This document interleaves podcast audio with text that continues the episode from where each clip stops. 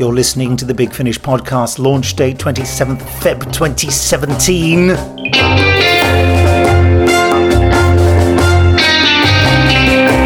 Stop, don't move. Hello, I'm Benji Clifford, sound designer, composer, man of chat, and I'm back. Yes, whilst my co host was off swanning round in a glamorous tinsel town, I was left here slaving over a hot computer working on Survivors Series 6. But talking of my co host, he is a man who literally puts the shock in Earthshock. He's an actor, a writer, a director, producer, Dalek connoisseur, and our executive producer. He also looks a little bit like the Archbishop of Canterbury, which we discovered this week. I think it was the Archbishop of Canterbury. But yes, it's Mr. Nicholas Briggs. Heck you. Oh, yes, it was a clergyman. I don't. Was it the Archbishop of Canterbury? I, don't know. Someone put a picture on Twitter and said that. What did they say? I can't remember. It was rather striking, I have to have to admit. Yeah, it's just very worrying when you see the people that people think you resemble. Yeah, I mean, I, I get it a lot with, uh, with John Belushi from the Blues Brothers all the time, actually.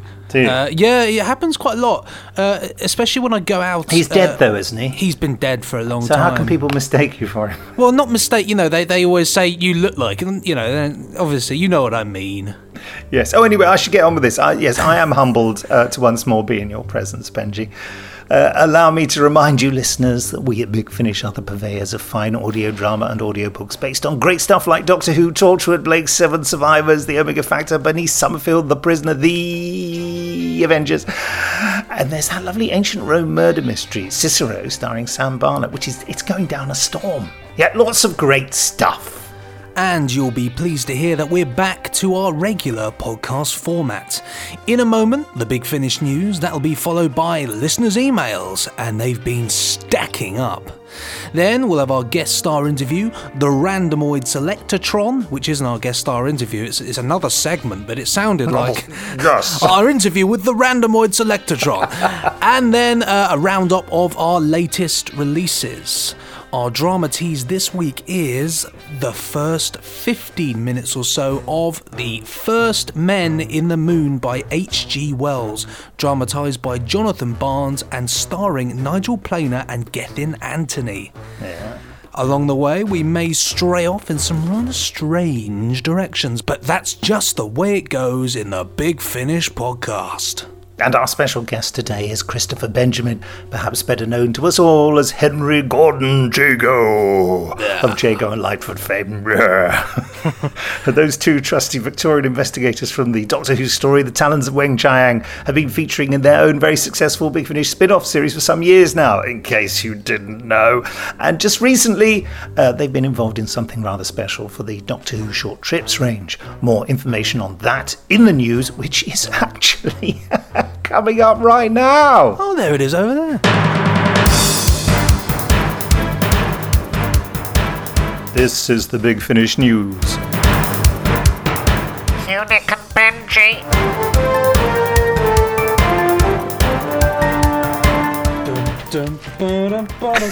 He's searching for his jaw harp. Oh, where is it? Can't find Oh. it. I Oh. expect you to bring out Oh, some hold on, it's all right. I, I've got something.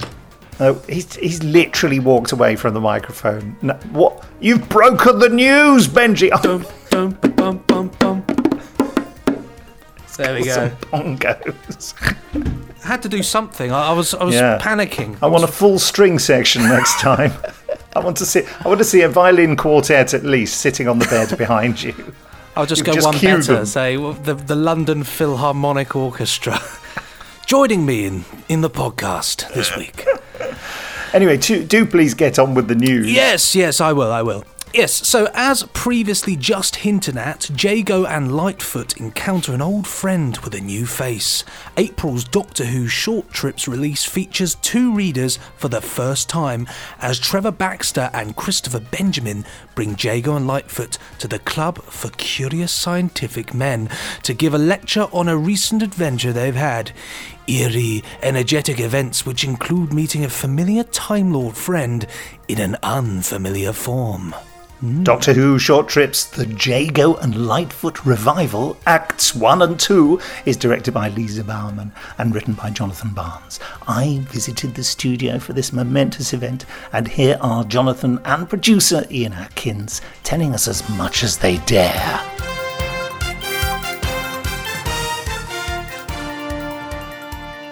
So, Jonathan, tell us about the uh, writing of these two Jago and Litefoot short trips. Right. Well, no, I was approached by Ian to do this two-parter in the short trips form, which would have two voices, um, uh, and of course, the only choice, the, the only possible voices we could choose were Jago and Litefoot themselves, and it was a kind of, you know, yet another um, irresistible invitation from Big Finish, really, which is to put together those two icons of 70s Doctor Who. And the audience is settling down And again. the audience is settling So I'm narrating, aren't I? That's the one. Thank you very much indeed. In your own time, Trevor. Thank you. Of course, it's their 40th anniversary, isn't it? And so we ran, the Doctor and I, across the Isle of Minos, fleeing before the approach of the gunslingers. What's been happening here today? Today we've been recording um, the first ever short trip with two people um, for Trevor Baxter and Christopher Benjamin as Jago and Litefoot, of course, um, doing a two-part story where they meet. Um, I don't think it's giving too much away. Say the Tenth Doctor. Well, we catch up with Jago and Litefoot um, at a bit of a lull in their lives. Um, both of them feeling a little bit rudderless, a little bit down, a little bit flat. Um, haven't had any kind of um, adventures or infernal incidents for a while, and they're looking for something to kind of um, galvanise them um, out of that rut. Nice. I've I've been present for quite a few recordings with Jago and Litefoot over the last couple of years, and, and then very recently was was, was very flattered and, and surprised when David Richardson gave me the producership of it. And and although we're we're bubbling along with that at the moment, um, when I was working out the schedule for the short trips last year, I was very keen to actually see if we could do a, a, a two-hander with, with Trevor and Chris. And unfortunately, Nick and, and Jason and David agreed, and, and we worked it all out. Um, but it also seemed quite a nice chance to get get the Tenth Doctor involved as well. And actually, I'm, I'm quite keen. I like touching new series and, and classic series. And again, everyone was, was really for it. So we we got the scripts on board. Um, Jonathan Barnes has written for some of the more recent Jago and Litefoot sections. Um, he's also I'm slightly ashamed to. I've just done the maths on this, and I think he's done five short trips in the last year, which wasn't intended at all. But um, it's just the way it's worked out. He is brilliant. He is brilliant. Can you assure listeners, because I keep getting asked this at conventions, uh, about a new series of Sherlock Holmes from Big Finish? They keep saying, is there going to be one? Well, but I know people are clamouring for it. The petitions are mounting up online and in person. The good news is there will be a new series of Sherlock Holmes. It will be a three disc box set, um, kind of in the form of a Sherlock Holmes novel. And I will reveal the title exclusively now, which is The Master of Blackstone Grange. That was my reaction. Um, I can stop writing the petitions now. If you wouldn't mind, yes, because it's getting quite irritating. The 2017 short trip schedule has been adjusted to accommodate these two new stories, with How to Win Planets and Influence People, starring Rufus Hound, moving to June, and Flashpoint, starring Sheridan Smith as Lucie Bleeded Miller, uh, moving to July. Have to say, this sounds action packed and explosive. I'm really, I'm really excited. So, basically, to sum it up, the Jago and Litefoot revival Act 1 will be released late March, with Act 2 coming out in April. And you can subscribe to all 12 of this or next year's Doctor Who short trips for thoroughly attractive prices, with bundles of both the 2016 and 2015 short trips releases available at equally seductive rates. And there's also little news for 2018's run of short trip stories with Simon A. Forward's Sixth Doctor and Mel Tardis fairy story, Malevolent. See what we did there? Mm, yeah. now it. confirmed for February. Read, of course, by the lovely and brilliant Bonnie Langford. With the limited edition collection of our three 10th Doctor adventures now out of print, a new release continues to make these stories available in a single purchase. Hugely popular since its server breaking release last May, the 10th Doctor Adventures Volume 1 Limited Edition has now sold out on CD and is no longer available. However, for those of you still looking to buy all three stories in one go, we're pleased to announce a brand new set containing three vanilla discs. That's basically without the extras from the limited edition set in there. Uh, Technophobia, Time Reaver, and the award nominated Death and the Queen, all starring David Tennant and Catherine Tate as the 10th Doctor and Donna Noble. Here's the trailer. Doctor Who, The Tenth Doctor Adventures.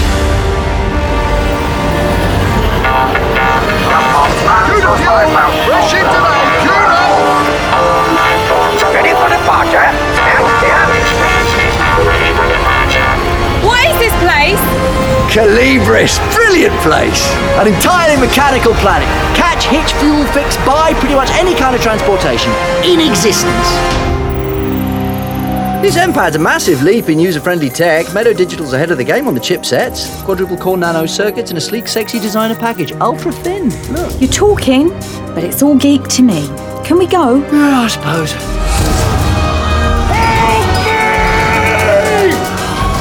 Robots running amok. Donna, we're on.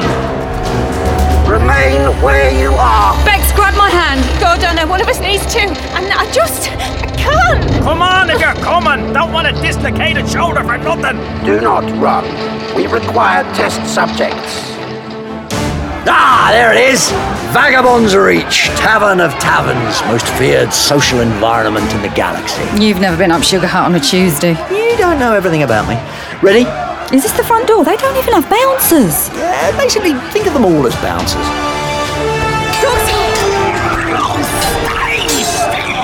Watch out! Oh, ah, thanks.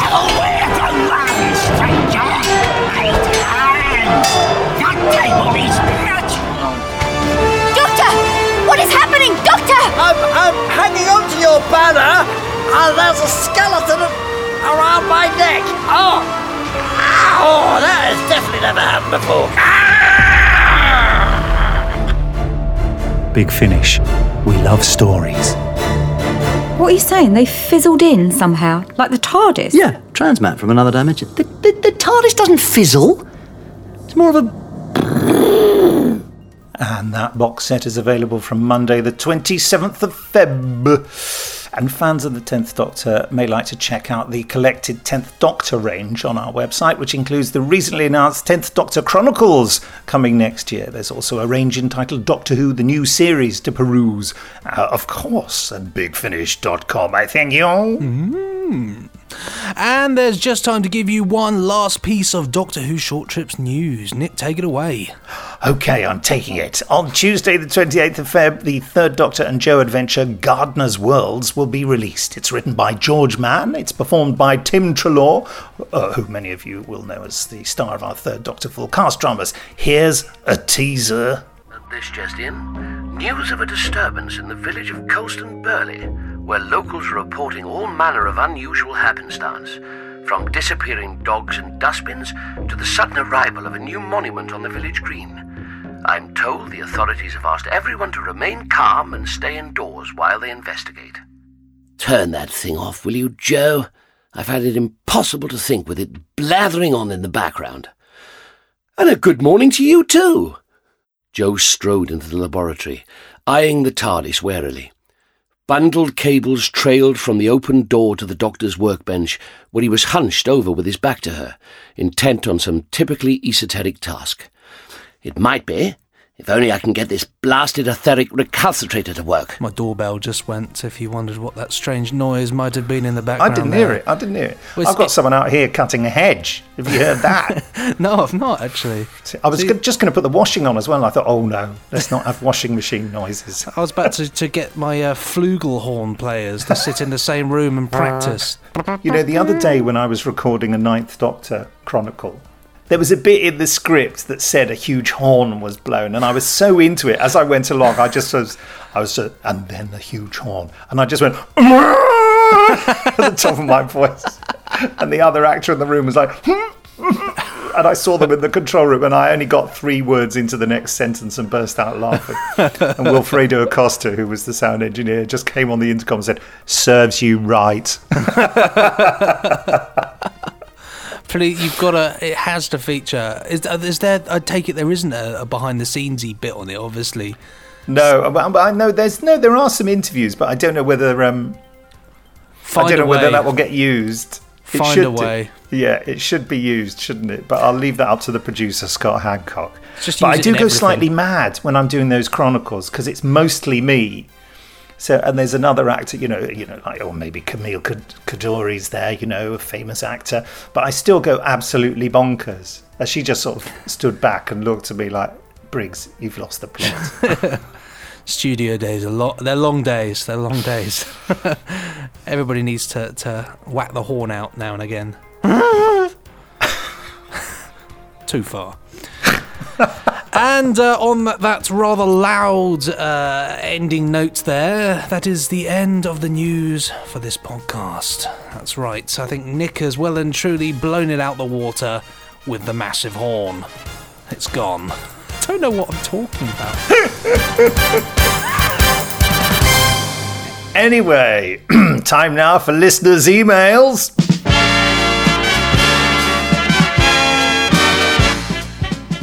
Love a, love an email. Do you know what?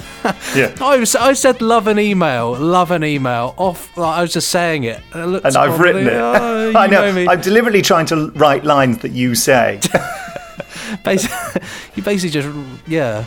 You, you've got me I'm down the to narrator of your life. everything. Oh, I'm quite frightened now. Now I know why I stubbed my toe this morning. Um, I didn't. Um, love an email, love an email, and you can join in simply by emailing us at podcast at bigfinish.com. That's podcast at bigfinish.com. So, first up, this from our old friend Alexander Basden. Hi, Nick and Benji. Thanks for your Listen Again promotion. On Wednesday, I bought and listened to the first ever purchase I made from BigFinish.com. Robophobia. Oh, good one. Well done, well done. I went into the story believing that there was no way anyone could do a sequel to a disaster story short of having the same disaster happen again or to different people. But I was completely disproved by this story. Nicola Walker was brilliant in it, as Nick was keen to mention on the podcast and this month's Vortex, but Toby Hadoke had the standout performance, in my opinion, mainly because I had no idea he was such a good actor. Yeah, he's brilliant. Brilliant. He's a dark horse, that Toby Hadoke, man of lots of talents there. Uh, yes, so I have a quick question for Nick. Would you like to revisit the people and culture of Kaldor and surrounds in another story at some point? And if so, what type of story would you like to tell? Personally, oh. after watching the behind the scenes of Robots of Death, where they talk about how the design was inspired by the merchant navy, I wondered what a Kaldorian military vessel would look like. Or a Kaldorian military vessel would look like. I wonder what a Kaldorian military vessel would look like. Acting notes come for free. Seamless, seamless. they'll, never know. There's a bit more of this email. I know I was, I was leaving a gap for you to, to answer. Oh, to answer the question. Yeah, oh, yeah. Okay. Um, I don't know. I mean, yeah, it was interesting. The reason that it's just not not just a reworking of Robots of Death is entirely down to the talents and imagination of Alan Barnes, the script editor. Uh, because he outlined for me, he said it's got to be the reverse of what happened in Robots of Death. It can't be a rerun, you know. And he inspired me with that, and he said, You've got to call it Robophobia because that's a brilliant title. And I agreed with him. So uh, that's all down to him. Yeah, no, interesting revisiting it and doing a, a military thing. Well, there's a thing. That that sound is my brain whirring. that sounded like a tricorder from Star Trek. That was the door. You have to do little Is that your only Star Trek noise? Uh, yeah, I think so. Yeah, I wish I could. And, Oh. and the phaser charging thing that goes Ooh, that was a good one. before it, yeah. That was a good one. Anyways, yes, I was fascinated with Star Trek sound effects. I, I remember I bought the tape. There was a tape of Star Trek sound effects, a cassette tape. Marvelous. I love it. I do love the sounds in it. I have to. I have to say, hats off to you, Briggs, for uh, recommending I get into the original series of Star Trek because it is stunning. It is absolutely it? stunning. Yeah. And I know you're such a nostalgia hound. You'd absolutely lap it up. Of course, now you can't. You can only watch it with the CG versions of the. Um, Yeah, that's the stuff like that. I don't like. I, I, I get really upset when when sort of, you know, yeah. I think they're pretty good. I think they've done them pretty well. they've done it well, but you know, it's it's not. It's not rubbish, and it's not how it was. You know, it's. You want it to be rubbish. I, I, you lo- want I there to be hard matting lines around the yeah, Enterprise. I like I like that. You know, it, it, for me that that is what it's all about. I, I like to see because even though you know by today's standards it isn't what you can do with CGI. I like it because that's how it was and that's what it is and that's what people did. That kind of intrigues me. But um, yes, so I, I should probably carry on with this email. Do Um, please. uh, he says, looking forward to Liv and the Doctor's further adventures in Doom Coalition 1, 2, 3, and 3, which I bought on Wednesday. Uh, I, can say one thing, uh, Alexander. Uh, when you talk about the people and the culture of Kaldor, um, if you, as you go through the Doom Coalition stuff, while whilst it doesn't visit Kaldor, you do get a lot of notes and hints, and you learn a lot more about about Kaldor and and Liv uh, uh, as you go throughout that bo- that box set. So uh, yeah, it's it's worth a worth a go, and I hope you enjoy it. And he leaves here. So Alexander leaves here on the note. Uh, P.S. As I'm skipping over Dark Eyes and going straight from Robophobia to the 11 brackets Doom Coalition, is there anything I need to know about what happens to Liv in the intervening stories? I think that it's all pretty much covered in Doom Coalition. I think you get to know everything you need to know. Although I would say, why are you skipping over Dark Eyes? I mean, I know that Absent Friends in Doom Coalition has just recently won an uh, BBC Audio Drama Award, and deservedly so. Wonderful Well done to all of you, including you, Benji. have Oh, you been? you. You've been sent a certificate or I something? I have, yes. It's it's up there. I'm gazing at it right now, so Ah, it's rather lovely.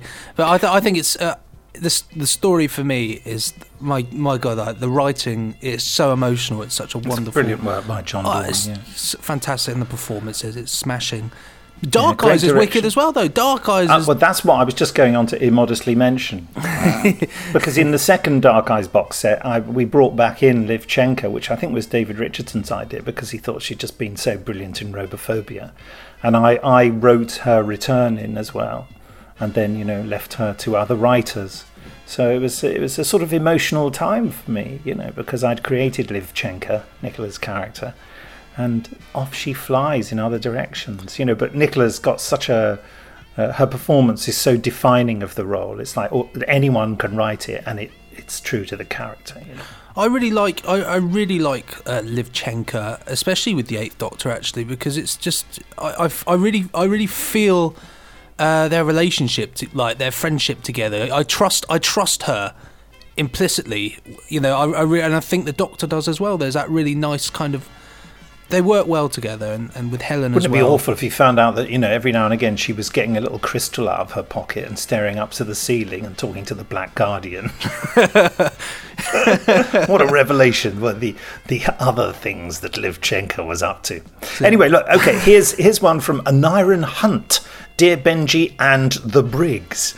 I have been listening to the podcast for a while. What this one? It's not gone on that long. Uh, the first big finish I came across was in the Davros collection box set. Ah, the DVDs. Ah, you fell into my trap. That's why I arranged to do that with Two Entertain. Though I didn't know that until years later, forward slash typo full stop. Magic. Uh, you. Your constant chatter about death to the Daleks Constant, constant chat. constant wittering on back up uh, made me. There's so many people at Gallifrey who wanted me to tell them to buck up. It's become Really? quite a catchphrase, yeah. Uh, and then, and then when you do it, they look terrified because they don't realise how loudly and aggressively I do it. So I go buck up, and Buck they sort of look at me like, "Oh my goodness, don't shout." I think the other the other fun thing is if you're on Twitter and you say anything, if, if you're annoyed at anything on Twitter, you're guaranteed somebody will reply and say, "Tell them to buck up." Like like tripped over a, a wonky paving slab. Tell it to buck up. Anyway, yes, our constant chatter about Death to the Daleks uh, made uh, an iron get around to watching it for the first time. Oh man, yes. Now you see, I don't know what to make of this. I, I get quite, I, I might get quite cross. I like it better than Planet of the Daleks, which I found boring. What? However, I, don't. If watching it all at once, I don't know if watching it all. Sorry, he's missed out a word here, and it's tripping me up. However, I don't know if watching it all at once, almost immediately after Frontier in Space, which I loved, made a difference. I think it probably did. As for Day of the Daleks, it, it's a much more typical Pertwee story. The interesting thing about Day of the Daleks is that it's the Dalek voices that mess it up. And luckily, I've put that right. I bucked it up. Another day's work by Mr. Briggs there. Because it's a great story, Day of the Daleks. Uh, anyway, still, here are some questions, colon. And he's done a colon as well as writing colon. If you could only watch one Doctor Who story for the rest of your life, what, and do nothing else, uh, what would it be? What's your answer to that? Oh, that's a really that is a really difficult one for the rest of my life. Yeah. only Um, one. Only one. I would say. Oh, it's a t- I, I think. I'm going to go with, actually with Planet of the Daleks as a complete shocker there because it's because it's what I re- what I remember growing up. I remember that I, I had it on on an old VHS tape, and I, and I used to love it because you get a lot of bang for your buck. And what I yeah. what I mean for that is that you can you can put it on and it, it lasts a long time and you get a lot of Dalek action, you get a lot of Doctor action, you get a lot of Jo Grant, you get a lot of moving about back and forth, and I kind of like that. So I, I think there's enough going on with it that that it would keep me happy. Um, I, I yeah, it's it's not the most exciting of answers, but it's one that I as I, I'm very excited by it. yeah, I, it's. I would say it's, I'm speaking to the the younger Benji here because I, that was what I just loved. That story was just for me, darling Yeah. mania. How about yourself, Mr. Briggs? Well, yes, I have. You know, can you imagine? I saw, I saw it in 1973. Um, what would I say? I can only narrow it down. Obviously, Death to the Daleks is on. Oh God, yeah. Well, that that was the the obvious list. choice. I was trying to. um, uh, Revenge of the Cybermen, another one that people hate that I love. Um, also, those Seeds of Doom. Yeah. Seeds of Doom and the Ark in Space. I somehow think if.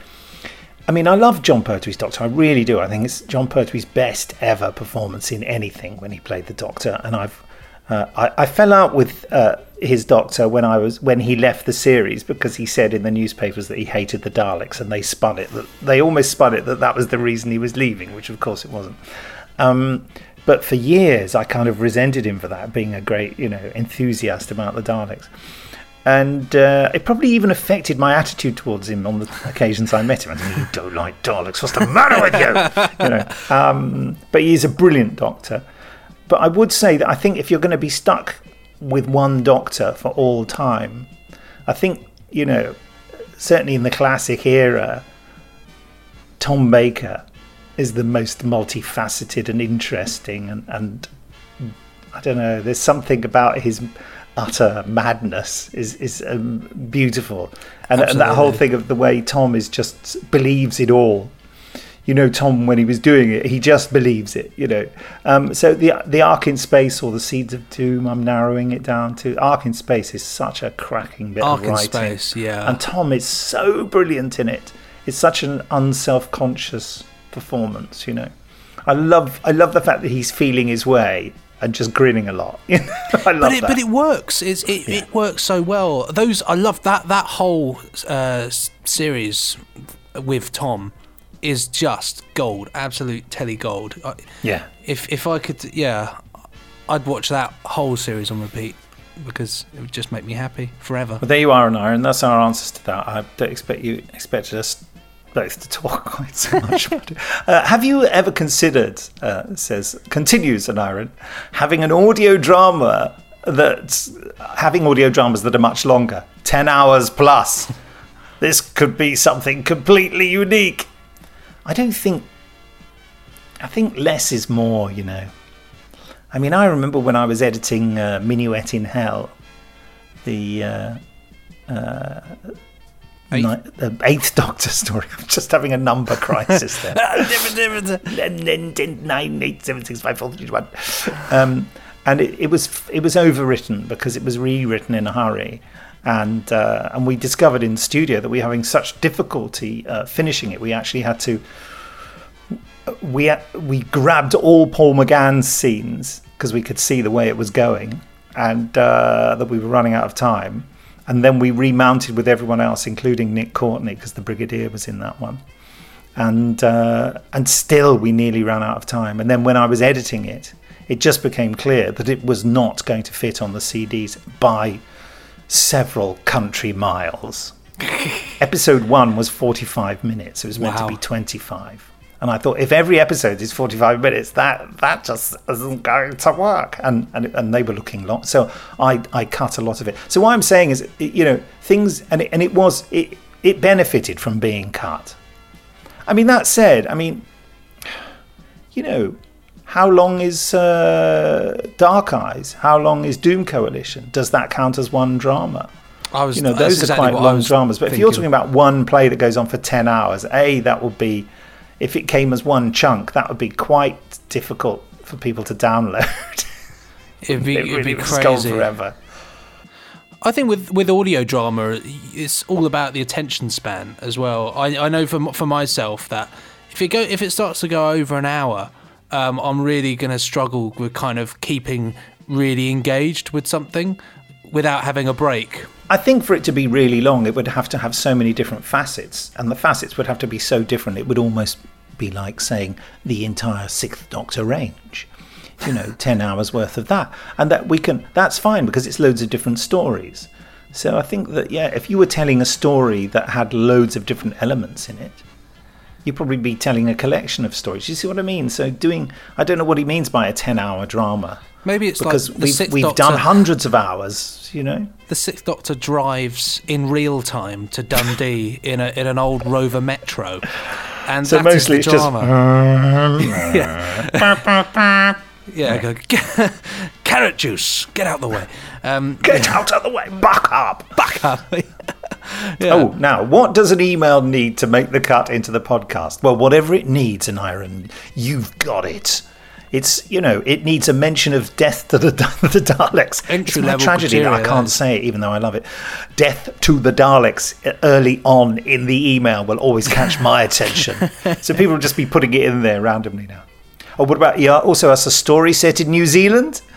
Uh, would you make any stories with Bellal as the companion to the Fourth Doctor? That way leads to death. I just I, any excuse to have Bellal back for a story would just be the greatest. Well, we thing ought to look world. up Arnold Yarrow and see if he's still up for it. Uh, could speed cubing feature in a story? And he's put a YouTube link to someone doing a Rubik's Cube really fast. I'm saying no, but you know, I wouldn't rule anything out. Also, would you do a commentary for Death to the Dales? He said as a podcast. I think he messed out the K. Death Although to Death to the Dales, yeah, that's sort of people rampaging around Yorkshire. Death to these Dales. Yep, lad, death to the Dales. Lastly, would you consider having a segment for discussion of things that aren't Big Finish in addition to the Death to the Daleks segment? it's not really a segment, it's just us going off topic. We did discuss Star Trek today. We did, And to we- be quite frank, yeah, if you write in about something irrelevant, we're, we're bound to go on about it. You know, Now, as soon an as I saw a story set in New Zealand, I got my my mind was straight on Wurzel Gummidge Down Under, right there. Absolutely. Yes. Yeah. Have you got the box set of that or something? You're damn right, I do, boy. Oh, right. Oh, there you go. Um, Aniron has, has signed his name, and then there's some strange symbols underneath. So I think Aniron, you owe us an explanation of what they are. Do you know what they are, Benji? Squiggles. No, they look like sort of Sort of- runes. Exxilon-y writing. The O certainly looks Exxilon. Hmm. Well, there we go. I mean, he is to be sacrificed. and Aniron has included some lovely pictures, including uh, a Rubik's Cube with the Death of the Daleks DVD and several screenshots that I'm just going to w- look at for a moment because they make my heart sing. The starting sequence uh, with "Death to the Daleks" written on it. Just looking at that brings back so many memories of growing up. I just want to go and watch it now. Yeah. Oh God. Yes. Let's forget the podcast. I'm going to watch Death to the Daleks. Yeah. There's Jon Pertwee just saying, "Stop! Don't move." Looks like he's Bellal. stroking Bellal. yeah, well, it's him putting his hand up. Stop! Don't move. Stop! Don't and move. then, and then there's the uh, the Exxilon who turns to dust when they go in the control room, watching. Bellal and the Doctor in one of the identical sets, and the Doctor patting Bellal on the shoulder, or actually saying to uh, Arnold Yarrow, "Move to your left, move to your left, you idiot, back up." Oh, my foot! You fool! Anyway, Marvellous. let's So have another email. Okay, then. So let's pull an email out the email hat. Uh, and this one's from Anthony Zahetner, our good Hey. old friend Anthony. Nick and Benji. Sounds like he's, he's going to have, have a chat. Nick, Benji, sit down. I've always thought that the title Four to Doomsday refers to four travellers, brackets the Doctor, Adric, Nyssa, and Tegan. Ooh. Uh, yeah, because we were discussing this, weren't we? What's the four? Was it four boring episodes? Surprisingly, four days. surprisingly good answer, actually. Yeah, I, yeah, but I think it's four days. Anyway, My Death to the Daleks story. Oh, it's just happiness in, a, in, a, in an email. In high school, our English teacher asked us to record a poem over some background music. My friend chose the Exxilon Control Room soundtrack from my Doctor Who soundtrack sound effects LP. I'm not sure any poetry works with all the whirs and the clicks. Uh, still, it's better than Metebelis 3 soundscape. oh, that. I've got this, yes, very good. I got this great video I did a few years ago. Of, I, I can't even remember why I did it. There was some reason. I, it was just me running through the woods, uh, and I just I just turned the, the picture blue, added that in the background, did a quick shot of a, a snake, and boom, Metebelis 3. Um, I used the um, the Zygon control room noise in a children's workshop I ran years and years ago. no. Yeah, yeah. But this sounds to me like I want to go to that high school. That sounds great, doesn't it? it's good, You know, Exxilon poetry. I mean, what more do you want? So yeah, Anthony, you, you're practically winning at life. Um, yeah. So P.S. Uh, this this one goes out to, uh, to Nick. I liked your performance in the B7 media production of I Robot, though I'm not sure if I can mention the competition. Of course you can. Yes, uh, Andrew Mark Sewell, who runs a B7 Media, uh, was directing that uh, Radio 4 play, and he asked me to come and play Cutie, uh, which he now calls me in all his emails. Everyone cutie. thinks we're flirting. But but I can say that we're not. no, definitely not. Categorically, Um, we're not. But thank you, thank you, Anthony. Um, you know, it's not true that we only have emails from people who've written in before, but you know, the people who've written in before have kind of got the knack, haven't they? But I, yes, so apologies for for. Uh, you know, if you've not written in before or not had your email included before, don't think you don't have a chance. I'll make an effort to use some new names. But anyway, here we go to contradict that. We had to include this one from podcast regular Melvin Pena. Uh, Hello, Nick and Benji. I've really started to look forward to the now semi regular Death to the Daleks segment of the podcast. Do you see what makes me choose an email? I looked up a couple of the most quoted lines in the Target novelisation and was deeply disappointed. As you can see in the attached image, Terrance Dicks rewrote both That Way Leads to Death and Stop Don't Move. I know. Blooming Terrance. I'm going to have a word with him next time I see him. Although they no longer have the same cadence, I would like to hear your impressions of the edited dialogue for comparison. Okay, let's Oh, go it's down. gonna be good. It's gonna be good. So Bilal gave a hiss of alarm, and he says, "That way lies death." That's no good. Can you do that? Sounds he sounds like he's sort of temp like like some villain. doesn't? That way lies death. They say, huh, that way lies death. Why would he not say that way, Lisa? Maybe that was the line and the actor forgot it. Also, uh, the doctor says, hurried across it, but the doctor held him back. Stay where you are. not stop, don't move. Stay where you are. Stay where. That would never have worked as an episode ending, would it? Stay where you are, because where you are is same- nice, and It- it- that's the end of the episode. It doesn't command you, does it? All I know is though, from now on, if if ever I, I'm I'm in a situation where I'm slightly I'm slightly worried, I'm going to give out a, a little hiss of alarm. Marvelous stuff, though. Cheers Sounds for like sending you're that letting in. your ti- tires down. Um, also, I wanted to weigh in on David Warner's performance in last year's Benny Unbound box set, which was one of the best things among many that Big Finish released in 2016. I was rewatching Star Trek The Next Generation two parter Chain of Command the other day. It is widely remembered for the intense There Are Four Lights torture sequence featuring David Warner and Patrick Stewart. I know people make unsolicited suggestions all the time, but just imagine reuniting Warner and Stewart in a future Unbound box set. I think the likelihood of getting Patrick Stewart to accept the pay rates of Big Finish are fairly slim. Uh, anyway, but I'd love to work with Patrick Stewart. You know, he was one of the examiners on when I did my drama degree. Really, Patrick? Yeah, he- God blimey. well, he wasn't particularly famous then. He was just some actor from the RSC. He'll love me for saying that. No, he'll never work for Big Finish. oh, and I remember seeing in the, when I was sitting there for my assessment. Uh, uh, I think he asked one question, but I just saw this shining bald head in the darkness. Anyway, finally, a more reasonable suggestion, perhaps. I can say that because I'm bald. Uh, but I'd love for Big Finish to produce a Tom Baker at 80. This is Colin Baker. Call me Jack style conversation with David Warner at Oh, some point. yeah. Keep up the great work, Melvin Pena. I would say, Melvin, that uh, every time I've interviewed David Warner, he always goes, I've got nothing to say. Of course, he's got loads to say, but he's always very sort of um, grumpy about the idea of doing an interview in a in an avuncular way, because I do love David to bits. Lovely man. But it's, no, I don't, I don't know. It's like when you ask him to do an accent, he goes, I don't do that.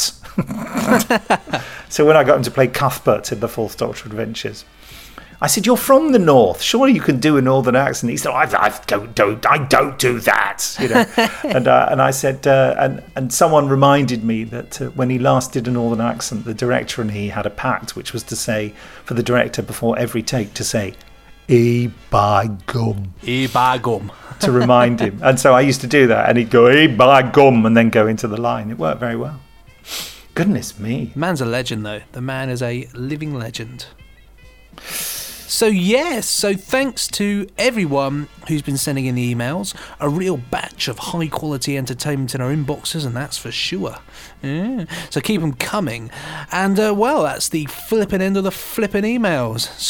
Stay where you are. yes, the, the email. Stay where you are. I don't think I could top it with. Stay where you are. Stay where you are. Just that me- way lies death. Oh no! That way lies. No, it's that. It's like some horrible sort of some horrible alternative reality where everything's not as good as it should be. Exactly. S- stay where you are. That way lies death. Um, yeah, so that's the end of the emails. To be or don't bother. That is the answer. Um, yeah, so there we go. Goodbye, emails. If I had a guitar, I'd write you a song, but I don't. Time now for our guest star interview. During the recording for our upcoming Doctor Who short trips release, the Jago and Litefoot Revival Act 1, which also marks the 40th anniversary of Jago and Litefoot's first appearance in the Talons of Weng-Chiang tonight on BBC One. I had the good fortune to chat with the stars themselves. Christopher, Christopher, Christopher, I couldn't say Christopher. I turned into some sort of alien insect. Christopher Benjamin and Trevor Baxter. You can hear my chat with Trevor in next week's podcast. But in the meantime, here's Christopher Benjamin, splendid fellow. So, uh, Christopher, welcome to the Big Finish podcast. Yeah, thank you. Um, can you just briefly tell me what you're doing here today? Uh, well, this is uh, for us, for Trevor and me, it's something new. It's called the uh, Jago and Litefoot Revised or something, or Revisited or Revisioned or ah. something. This is a short trip, isn't It's a short trip. And it's not, you know, we don't have other actors around to play with. It's just us two again. A bit like the very first one, the Mahogany Murderers. Oh, yes, I It's a bit similar, isn't it? We were just chatting and remembering things, and we're doing this again here. Lovely. I'm not ashamed to admit that I was as happy as a buttered halibut when I got your telegram. Just like old times, I thought. The intrepid investigators back in harness again. My laboratory is in the basement of the St. Thomas's Hospital, in a room made available to the Metropolitan Police by the hospital trustees. The walls and the floor are tiled in white porcelain. All the better to wipe the blood off faith. I just finished with the body of a man who'd been run over by a hansom cab in the Strand when two policemen arrived with a handcart. There was a body on the handcart beneath a stained sheet.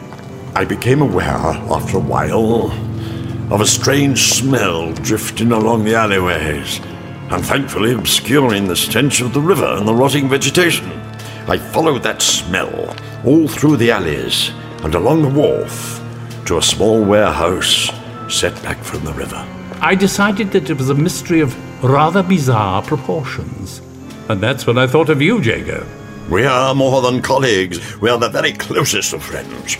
We have defeated dangerous denizens of the demonic darkness together, investigated infernal incidents, cracked complex conundrums. And we have had dinner together on the odd occasion. Looks like we have our work cut out for us, eh, Professor? Indeed, we do. Um, now, there are three main questions I ask people for the podcast. Yeah. Uh, and the first one's really self indulgent. I don't remember the answer to it at all myself. Do you remember when we first met? No. I, I think it was probably at a convention, actually. Do you think? Somewhere like Birmingham. Do you I know, think I, that's- that's I think so. Yeah. Yes, I remember Because although sitting round. you we done you, I I knew your name as a producer of the show and a big cheese at Big Finish, I d- hadn't actually met you uh, for, until quite well in, and I think that was at a convention in Birmingham.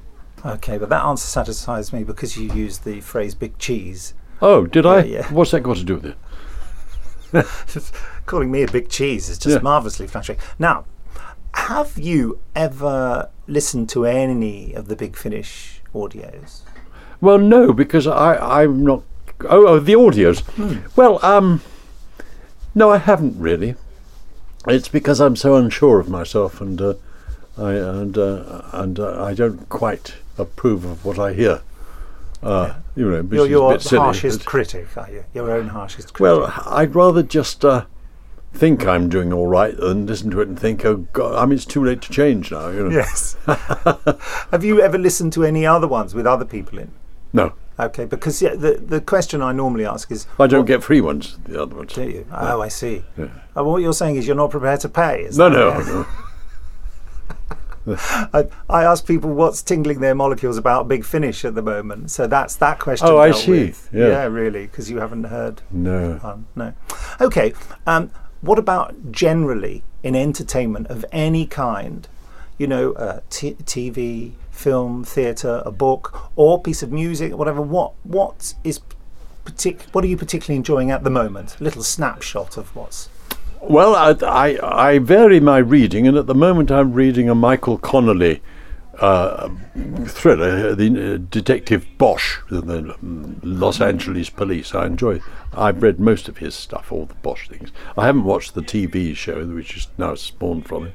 So I'm enjoying that. I'm also reading a wonderful book about the artists of Great Bardfield which is a village in Essex which spawned a whole, a whole lot of artists went up there uh, just before during the war and some were still there until about 1970 and it's absolutely fascinating because I'm a great fan of Eric Ravilious Trevor and I went to a Ravilious exhibition at Dulwich Picture Gallery and we've been fans ever since you know Really? yeah and he's one of the great Bardfield painters Uh, that, by the way, uh, Trevor and you, are you do you do socialise then? Oh, every now and then, yeah, yeah.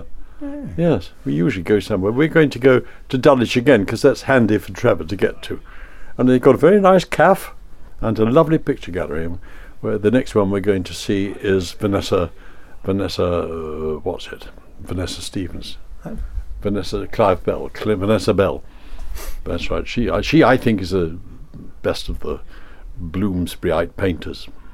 Uh, maybe that's a bit uh, i- unintelligent thing to say, but I think she she's a really lovely artist who spent so much of her time looking after all the people living in Charleston, including three three rather noisy boys. I think there were three, two or three. Uh, she didn't really give herself time to paint. And when she did they're lovely paintings. Yeah. So we're looking forward to that.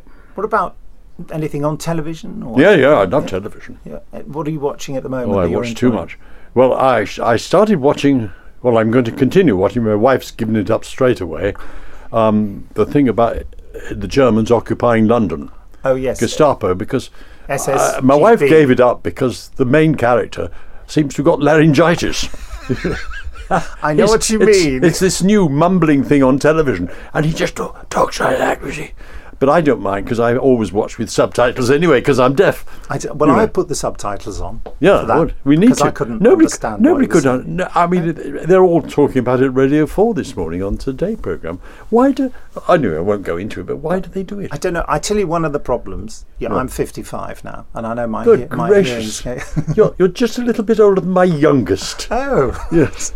Well, I think the problem is, and they keep saying this, that television is made by 20 year olds and it's mostly watched by 40 and 50 year olds and older. And that's the problem. Yeah. That, that as you're, even if you haven't got noticeable hearing loss, No. you start to find it difficult when there's a lot of background noise. Yes. And I've Oh, lost, yeah, I've yes, lost sure. a lot of my mid frequencies, which, Oh, funnily enough, are where the Daleks are.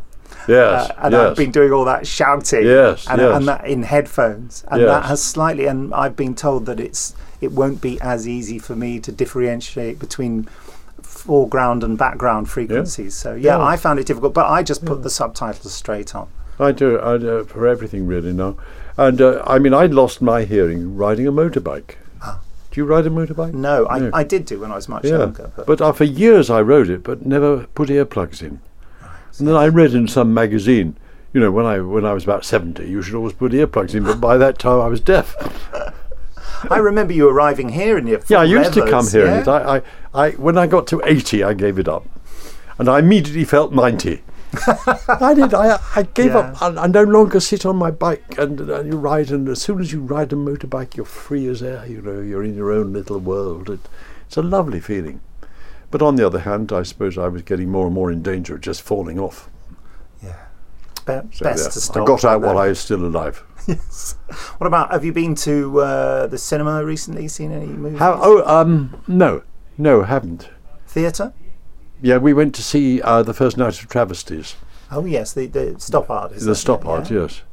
And uh, it, uh, I saw it first in 1970 something at the Aldwych, and Hmm. I couldn't make head or tail of it, and I, I still couldn't. But this very- production very clever, is so well weighted between funny business.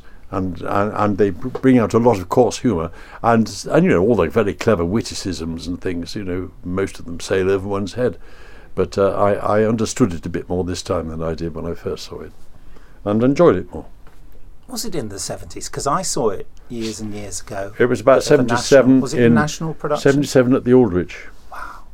And John Wood played the main part and the best the, the stand-up performance in that was Tom Bell as as Joyce. And he was brilliant. But in this production they were all brilliant and what's his name plays Rev, you know. Oh, I do know who you mean. Yeah. Well, you're, we're, we're uh, both suffering yeah, from the same yeah. thing. Well, he pl- he played the main part, and he, he was wonderful.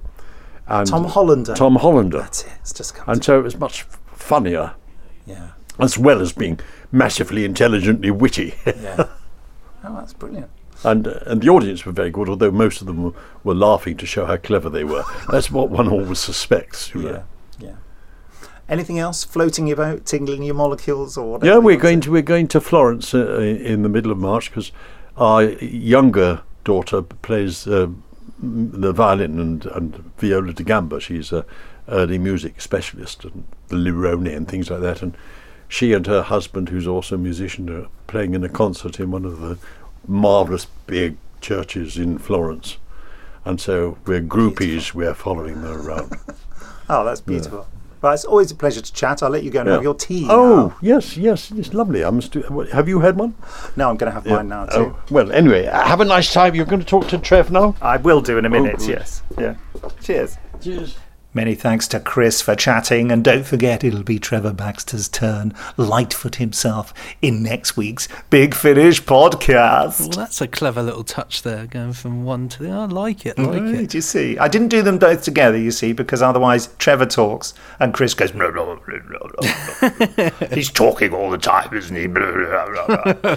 So yeah, actually, uh, uh, Christopher's interview was slightly longer than uh, Trevor's, unbelievably. Yeah.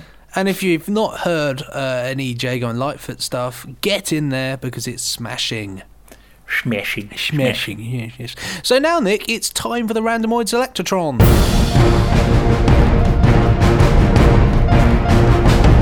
Benji, explain what the randomoid selectron is. I most certainly can do that for you, sire. It is basically a. Um, Oh, it is impressive. I was Just double checking it wasn't written down. Uh, yeah, it's basically uh, we, we pluck a random Big Finish release from the archive. Uh, we have a little machine to do that for us, and then we Hannah Newman. Hannah Newman created it. Hannah Newman did create it. She really is the master of uh, of random releases. And yeah, so we pluck one out, see what it's all about, have a bit of a chin wag. That's a chat. And uh, and we will then presumably stop talking about it and carry on with something else. So yeah, I'm clicking beautifully the button now. explained. yeah. Well, um, you, and also uh, Hannah often has put a, a GIF on her site uh, to amuse us. Is there anything new, or are we still with uh, Stop Don't Move? We have got we're we're on ex- excessive grouting again. We're, we're back with that one. It hasn't, Excessive changed, grouting on the. Oh yeah, that's right. That was the good, last one. good, good bit of uh, Excessive grouting on the tiles in Death to the Daleks that t- stop the Daleks from going over. Excessive grouting. That's why you should always uh, make sure your tiles are suitably Okay, so come on, what- what we got? Oh, I'm, I'm doing it. So we are in there now. It's Blake Seven, two point three mindset. Mindset. Well, I don't know too much about Blake Seven. Who's it written by? So this one is written by uh, Jacqueline Rayner, directed Ah. by Lisa Bowerman, and it stars Paul Darrow, Michael Keating, Jan Chappell, Stephen Chapel, not Chappell. Chappell. no, it's, it's spelt weirdly. Is it one word mindset? I can't find it. Yeah, I've got it. It's one word. Yeah. Yeah, mind, mindset. Yes, Paul Darrow, Michael Keating, Jan Chappell, Stephen Pacey, Tom Chadbon, Alistair Lock, and Jeffrey Breton. Yeah. Very nice. Great cast. Here's the trailer. Hello? Ah, ah, Grant! Just concentrate on keeping hold of my hand! Keep hold! I can't! I'm slipping! Hold on! Grant! Ah. Coming soon from Big Finish Productions. I know what Dayna was looking for. There was a connection, a thread running through every search she had Orac make. A name. My name is Renu. Where are you? On the planet Carwin, stranded. I'd almost given up hope of rescue, then I felt a mind reaching out. Yours. I have friends. Vila, I'm being punished. That's what it is. Punished. Tarrant, I wonder what happened to Dayna. I'll never know now. Grant. Never liked water, never liked swimming, even as a kid. Did I drown? I'm not sure. You, Avon? We are friends. Good friends. Blake 7. Mindset. We understand each other. Yes, we do. Big Finish. We love stories. Brilliant work from Blake Seven, and this is an ideal opportunity to uh, mention that there's loads more Blake Seven coming up from Big Finish. There's been a bit of a sort of hiatus. There were some issues to do with the rights and stuff, but that all that's fine. Uh, we never lost the rights or anything. It was just uh, getting everything in place, and then for John Ainsworth to take over as producer, and uh, and to do with cast availability as well. So everything's lovely, and there's loads more stuff coming up this year, and announcements will be made. Well, you know, certainly not today, but uh, Let them down, let the them down gently. Um, Paul Darrow, lovely fellow. Um, I remember spending some time next to him at a Big Finish Day convention, and uh, he's really great with the fans. Stephen Pacey, I remember him coming in to do um, the Zygon that fell to Earth, wh- where he played a, um, a rock star who was in fact a Zygon, who'd sort of got used to his human exp- um, existence. Lovely man, very good singer. He sings a song in that um, production as well. The Zygon Who Fell to Earth by Paul Oh, Magrs. look at this place. Fizzy water, linen tablecloths, cut crystal. I thought you said Auntie Pat didn't amount to much. I'm just as amazed as you. It is marvelous to see you again. Hideous fetus like warlords from the deepest, murkiest fathoms of space. Doctor!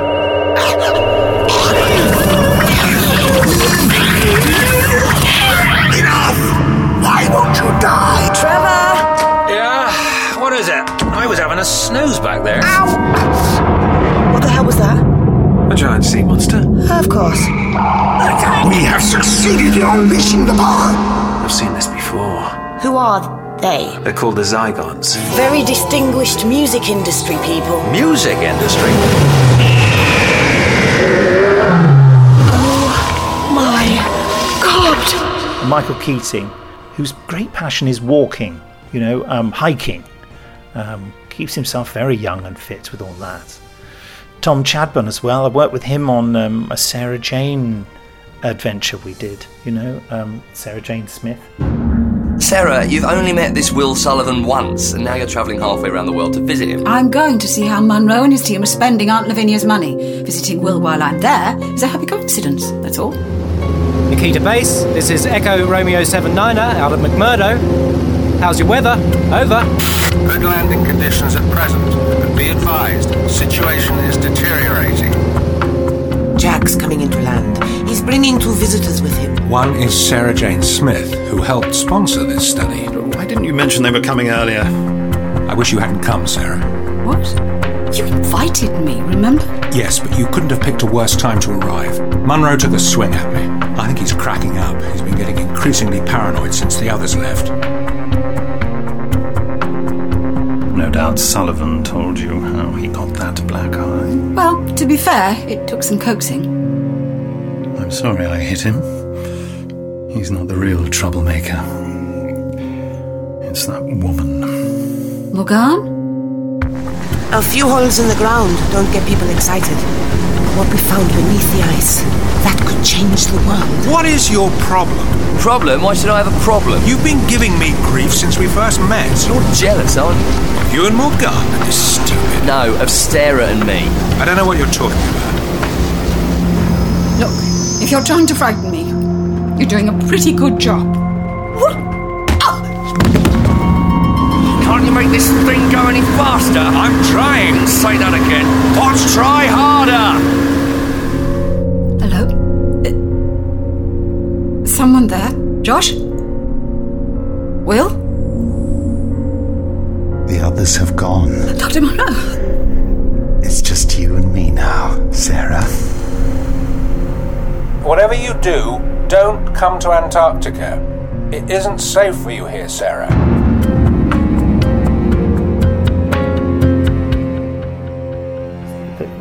Gardeners just come out, outside the door. It makes it sound like I live on a, an estate, doesn't it? But it's a lady who does the gardening here. Hmm. She's going to look in here in a minute and thinking, why am I talking into a strange replica of my beard? Because I've, I've got my fuzzy pop shield. I have to admit, the, the, the colours are, are very, very similar, actually. They are, yeah. It, oh, that's why people always laugh in the interview sections. Crystal D thought it was hilarious. I can imagine she You know, but she was just giggling like a fool, uh, and just pointing at my beard and at the pop shield and a kind of how come they're both the same sort of way. uh, also, uh, Alistair Lock uh, playing Zen and Orac, um, who's a, a brilliant actor and um, sound designer and composer for Big Finish. I've known Alistair for years and years and years. He's done fantastic work.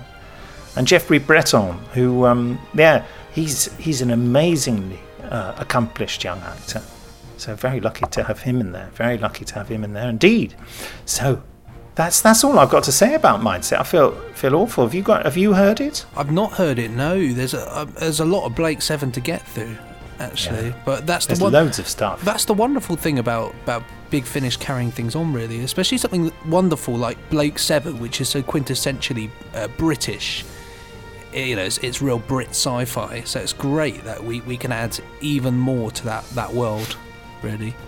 So yeah, get on Blake Seven, guys. If you've if you've not heard Blake Seven or you've not watched Blake Seven before, um, it's definitely one to get into. Yes, and more Blake 7 on the way. And there you have it. There it is. A truly random bit of podcastery. But now it's time to say goodbye to Ran. Cheers, Ran. You've done a smashing job. I'm going to do up your seatbelt now. There we go, right? Put the engine on for you. Just keep your foot down on the gas and you will be fine. I'll see you in Kidderminster. Goodbye!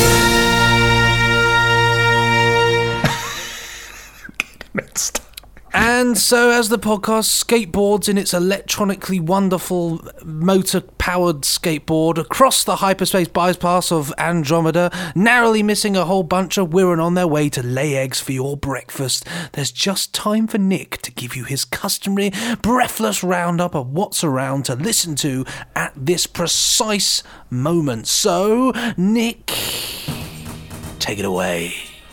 Right, here we go. It's a big week. Cicero, our ancient Rome murder mystery starring Samuel Barnett, he of Dirk Gently fame, is available for download now. Don't miss it. Word of mouth and reviews are great on this one. Peter Davison is the fifth Doctor. You knew that. You knew that, right? Yeah, I can't even speak. And right now, you can hear him along with the faithful companions in the Contingency Club. Good chips. It's pardon. Good chips. With chips. it's London 1864. Just thought I'd mention that. And there's a secret gallery in a gentleman's club. Join Tom Baker as the Fourth Doctor as he battles the Sontarans in The Eternal Battle with Lalla Ward as Romana and John Leeson as K9, both of whom I saw at Gallifrey 1 last week. Lovely people. John Hurt stars as The Invisible Man by H.G. Wells and dramatised by Jonathan Barnes, directed by Ken Bentley. Dark Shadows, Phantom Melodies, starring Matthew Waterhouse. I was going to say Walter Matthew House in this great collection of short stories from the renowned US horror soap. Pathfinder Legends, Curse of the Crimson Throne, Seven Days to the Grave. Fantasy role playing plots dramatised to tingle your molecules. Don't miss it. Don't. Just don't. And finally, The War Doctor, Volume 4 Casualties of War. The sorely missed John Hurt stars for the last time in a cataclysmic set of time war adventures. And that's it! Was good. I don't know how you do it, Nick, but you do it. Uh, incompetently, I think, is how I do it. Incomprehensibly. Um, no, yes, you- and now the latest releases. That's wonderful. You're you're you're a living legend, Nick. And every week Thanks. you just get better and better. Thanks. thanks, mate. Cheers. Uh, yeah. So thanks, Nick. And now it's time for us to say goodbye for this week. Yes, we are back to well. our regular slot. Now that now the uh, the hedge is being cut down right outside my window. Uh, can you sum up this week's podcast, Benji? Yeah, I think I can actually. So well, well, uh, let's go back. for Death to the Daleks. Uh, Jago and Litefoot, short, lots of short trips stuff. Jago and Litefoot, Christopher Benjamin, uh, Blake Seven, um, John Belushi, Beards, um, uh, Kidderminster. There we go. Right, I'm going to put that all on the website. Beautiful words, beautiful, beautiful words. You're Time welcome. to say goodbye. Goodbye. And here's this week's drama tease: a healthy slice of the First Men in the Moon by H.G. Flippin' Wells. Hey, cool. Peoples of the Earth, listen closely. This is a warning from space. The moon is not as we have hitherto believed it to be. No arid desert or featureless rock. Rather, it is inhabited. It swarms with intelligent life. And I fear that that life has seen into the heart of us. It has weighed up our flawed species. And I am very much afraid that it is preparing, even as I speak, to exact the most merciless judgment upon us all. You have to believe me, for I am Professor Cornelius Cavor, and I was amongst the first men in the moon.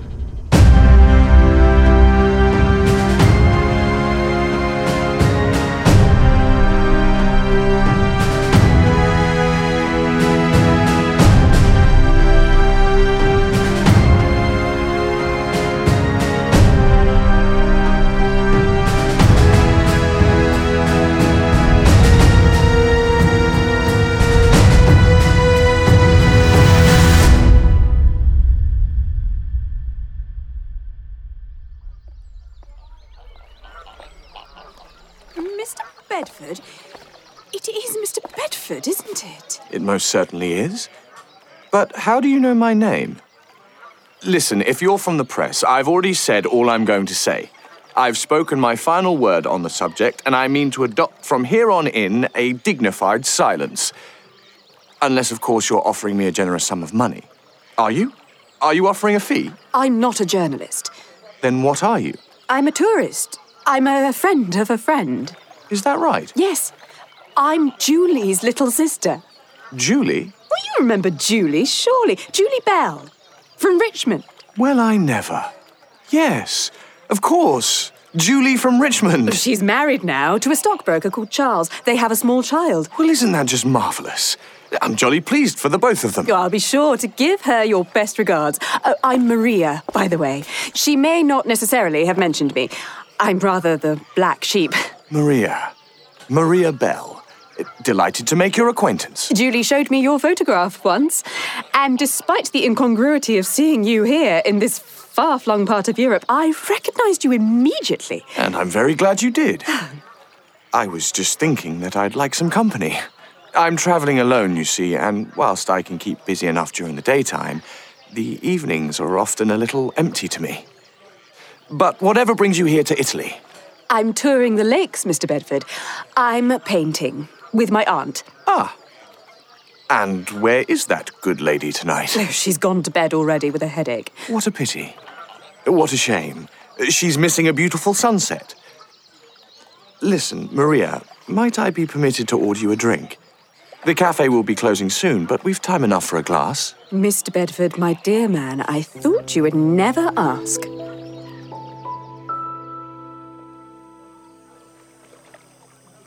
I apologise if I was a little short with you earlier. Oh, that's quite all right.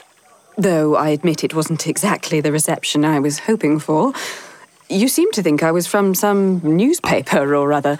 I'm afraid I did make that error, yes. Was there any particular reason why you'd think such a thing? That you'd believe me to be a journalist? I'm afraid I'm rather pursued by them. Most expect their quarries to talk for free. They seem to think it's an honour even to be of interest, whatever rag it is they represent. Goodness, I, I, I'd no idea you were so notorious. It's rather my own fault. I shouldn't have said what I did back in London, but I was paid a handsome amount for it, though I only told them half the story. Mr. Bedford, I confess I've not the slightest idea what it is you're talking about. But I am now intrigued. I'm even starting to wonder if my sister didn't make the wrong choice. Oh, you'll forgive my candour. I'm not used to drinking wine. but please, tell me, whatever did you do? I may as well say, but I don't want to boast. Please, I want to know. I went to the moon, Maria, and I came back alive. Goodness me. You're serious? Absolutely in earnest. This really is astonishing. Ah, now that I think of it, I believe I did hear something of such an expedition, but it had never occurred to me to connect that peculiar business with you. I've tried to be discreet since, live quietly. I've got to earn an honest shilling, of course, but I'm not exactly a greedy man. Now I am truly agog. You will have to tell me everything, the full and complete truth. Really? It's quite a long story. Mr. Bedford, my aunt won't surface till morning. We have all night. If you're certain. I am. Ah, I suppose I can tell you exactly what happened. Tell you everything, even that which I kept from the public. I can think of few more pleasant ways to spend the evening. But before we begin, there's something I should probably tell you. Oh, yes? Uh, in person, you know, you're ever so much more handsome than that photograph let on. Now, tell me of your journey, Mr. Bedford. Tell me all about the moon. If you want to hear about the moon, madam, you'd best hear first about England. And so we begin in London, some 13 months ago. I had at that time made a number of investments and financial decisions. Many of these, of course, were excellent and a mark of my acumen and guile. Others, however, were perhaps a little riskier in nature. One of them failed in the end, and in spite of all my other achievements, this sole miscalculation had just started to catch up with me.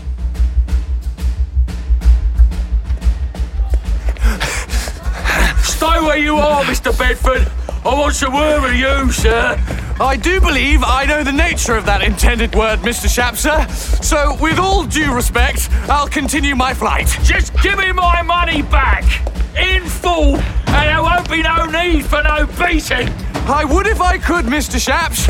You know that. But the financial climate at present makes that impossible. Can you give me some time? Just a little more time. Your time's up. So I'm gonna take it from you by force. And if you really don't have it, oh, I'm gonna be cross. Have you seen me cross, Mr. Bedford, sir? Have you heard what I'm like when I'm in a temper? I've heard rumours, Mr. Shaps, yes. That's why I'm rather grateful on this occasion to be younger and fitter and fleeter of foot than you. Good day, Mr. Shaps. Good day! You've given me a bloody stitch now. God, it stinks. I'll add it to the list. Yeah, I'll add it to the list of reasons why I hate you. It would seem there was some urgency then in your having to leave the metropolis. Well, it had become, let's say, a rather less friendly place than it had been before. Still, to leave our planet altogether seems rather extreme. I hadn't intended to escape Mother Earth quite at that point. Rather, in order to avoid those disgruntled gentlemen to whom I owed money, I left the city by way of a midnight flit and came, of all places, to Lympne. I don't know if you've been there, but Lympne's a quiet, unpretentious sort of English village. My natural métier is, of course, the wild bustle of the city, but I meant to make my time in the country something of a sabbatical. Indeed, it was my intention to recoup those recent losses of mine by writing a play. And so I rented a little bungalow and I set to it. I reckon 10 days or so would be sufficient to turn out a decent enough piece for the West End. Unfortunately, matters proved not to be quite so clear cut, and I soon found myself rather at a loss as to subject, theme, and dialogue. In consequence, I ended up spending a great deal of my time gazing from my window. And it was in just this manner that I first caught sight of Professor Cornelius Cavor. He was walking silhouetted against the marshes. And he was humming too, humming so noisily that he practically buzzed. After a moment, I even recognized the tune itself as being a fairly idiosyncratic variation of the British Grenadiers.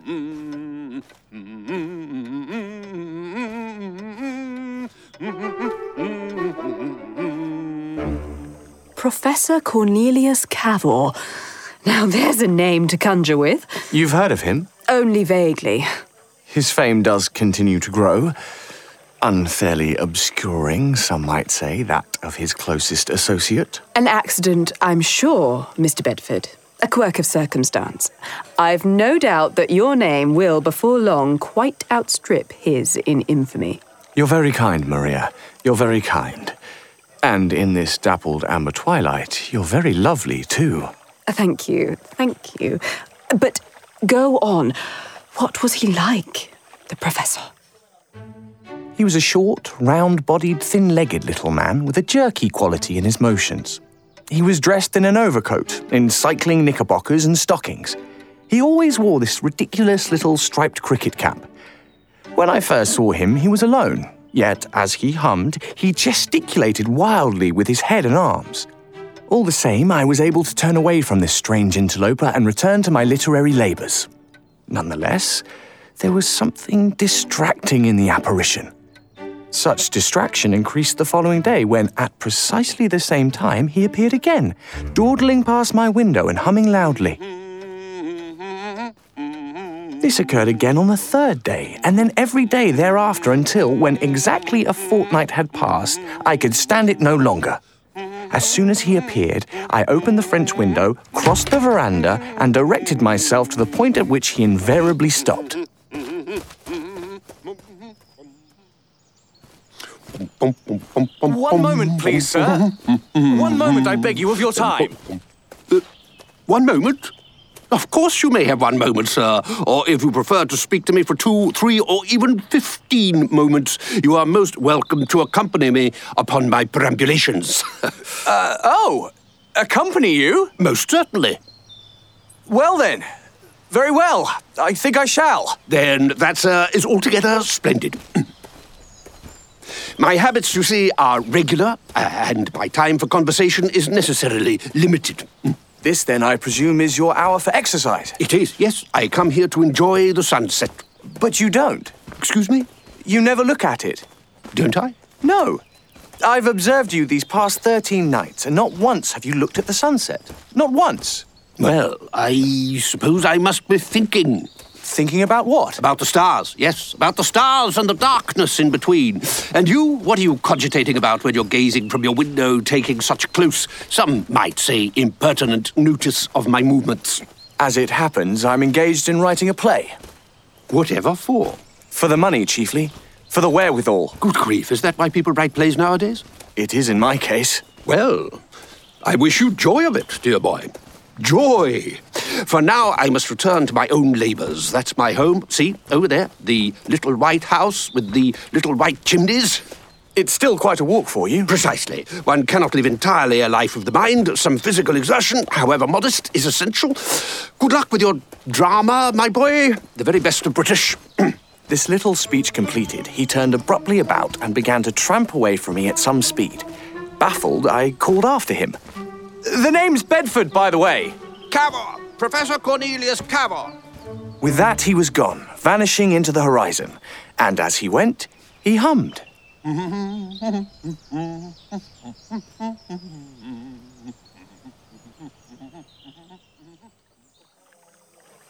That hardly sounds the most auspicious first meeting.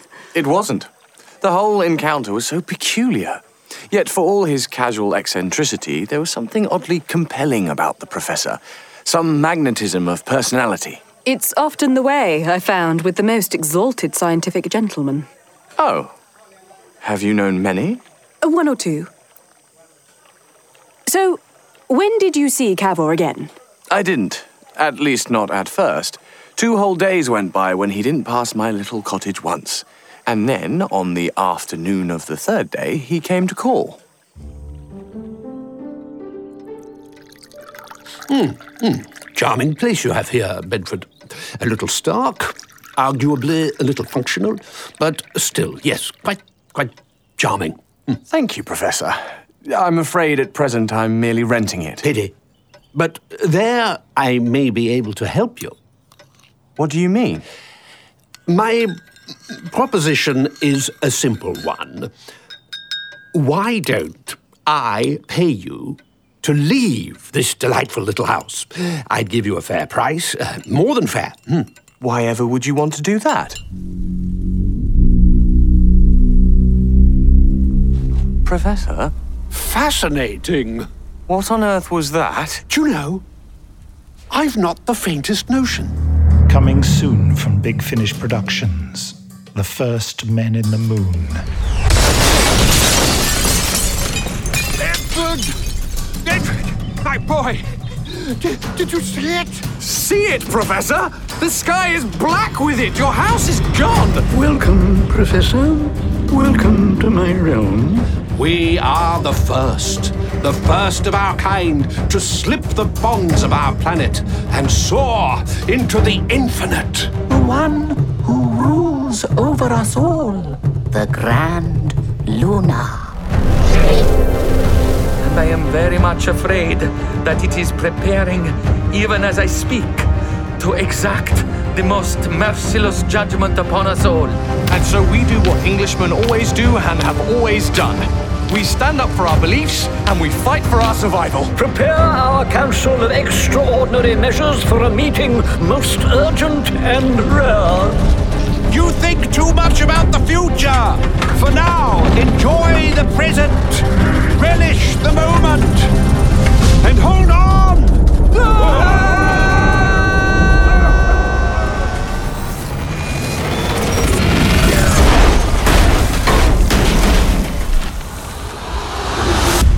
Big Finish. We love stories.